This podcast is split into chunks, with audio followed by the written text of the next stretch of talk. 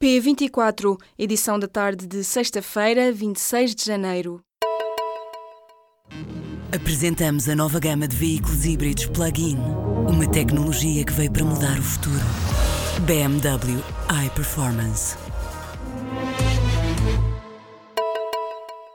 Ministério Público interpôs uma ação à SIC para impedir a transmissão dos próximos episódios do programa Super Nanny, ou então, caso o Tribunal julgue mais adequado, é pedido que essa exibição fique condicionada à utilização de filtros de imagem e voz que evitem a identificação das crianças. O Ministério Público pede ainda que o Tribunal decrete, a título provisório e imediato, que seja retirado ou bloqueado o acesso a qualquer conteúdo dos programas de Super Nanny já exibidos. Donald Trump discursou nesta sexta-feira no Fórum Económico Mundial, que decorre em Davos, na Suíça, onde defendeu o corte de impostos e menos regulação económica.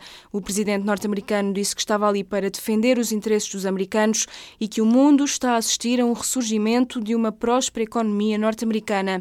Trump aproveitou a maior parte do discurso não para abordar a defesa da globalização, como outros líderes mundiais fizeram nos últimos dias, mas sim para vender a economia norte-americana como o destino ideal para investir. Ontem, quinta-feira, o executivo da Venezuela expulsou o embaixador espanhol em Caracas e hoje o governo de Mariano Rajoy respondeu na mesma moeda. Ao El País, o diplomata espanhol lamentou a decisão de Nicolás Maduro, defendendo que a expulsão é totalmente injustificada.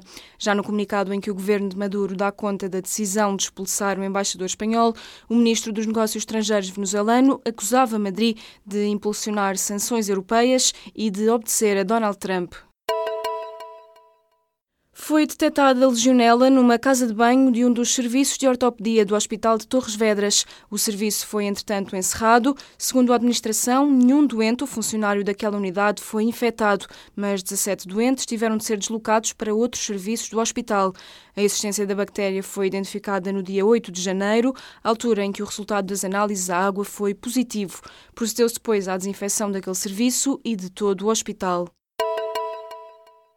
Donald Trump quis demitir o procurador especial Robert Mueller em junho, mas acabou por recuar na decisão porque um dos advogados da Casa Branca ameaçou demitir-se caso isso acontecesse. A história é agora contada pelo New York Times, mas entretanto já foi negada pelo presidente norte-americano.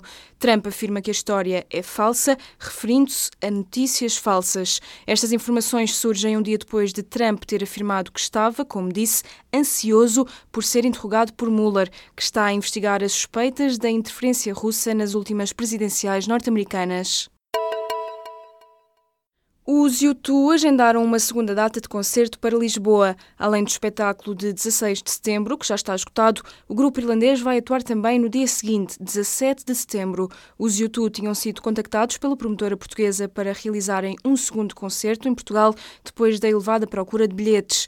Os U2 são considerados a maior banda rock no ativo. De acordo com a agência Lusa, os bilhetes para o concerto de 17 de setembro vão ser colocados à venda em fevereiro. O Governo quer novos critérios para a criação e fusão de freguesias. A proposta de lei está a ser preparada em conjunto com a nova direção da Associação Nacional de Freguesias, segundo confirmou ao público o Ministro da Administração Interna. Eduardo Cabrita admite que os novos critérios de reorganização possam levar à alteração do atual número e mapa de freguesias. A última reorganização de freguesias foi imposta em 2012 pelo Governo de Passos Coelho. O número de freguesias em todo o território nacional baixou baixou por causa da agregação de várias delas.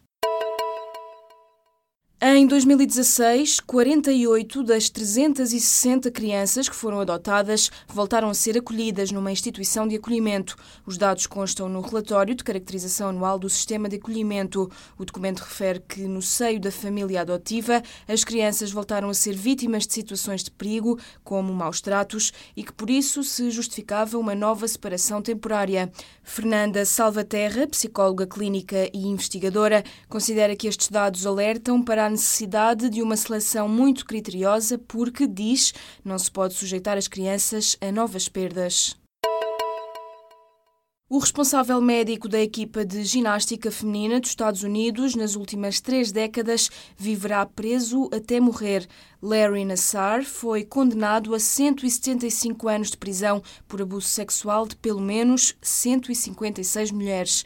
O caso foi denunciado depois de as vítimas, na altura crianças, terem crescido e ganhado consciência e coragem para denunciar os abusos que terão começado em 1994 no consultório daquele médico. Nassar, de 54 anos, era o homem de confiança das ginastas de elite nos Estados Unidos, incluindo de várias atletas olímpicas. Nesta quinta-feira foi-lhe proferida a sentença de morte, nas palavras da juíza. O Facebook e o Google são ameaças para a sociedade. Quem o diz é o multimilionário George Soros, que se junta assim às críticas às grandes empresas tecnológicas que se têm ouvido na edição deste ano do Fórum Económico Mundial em Davos, na Suíça. O investidor húngaro-americano, que se tornou num dos homens mais ricos do mundo, classificou o Facebook e o Google como empresas monopolistas que representam um obstáculo à inovação. George Soros é considerado por muitos um dos maiores investidores do mundo e é um dos grandes financiadores do Partido Democrata nos Estados Unidos. Já Roger McNamee, um dos primeiros investidores do Facebook, tinha dito em Davos que as duas empresas são ameaças à saúde pública.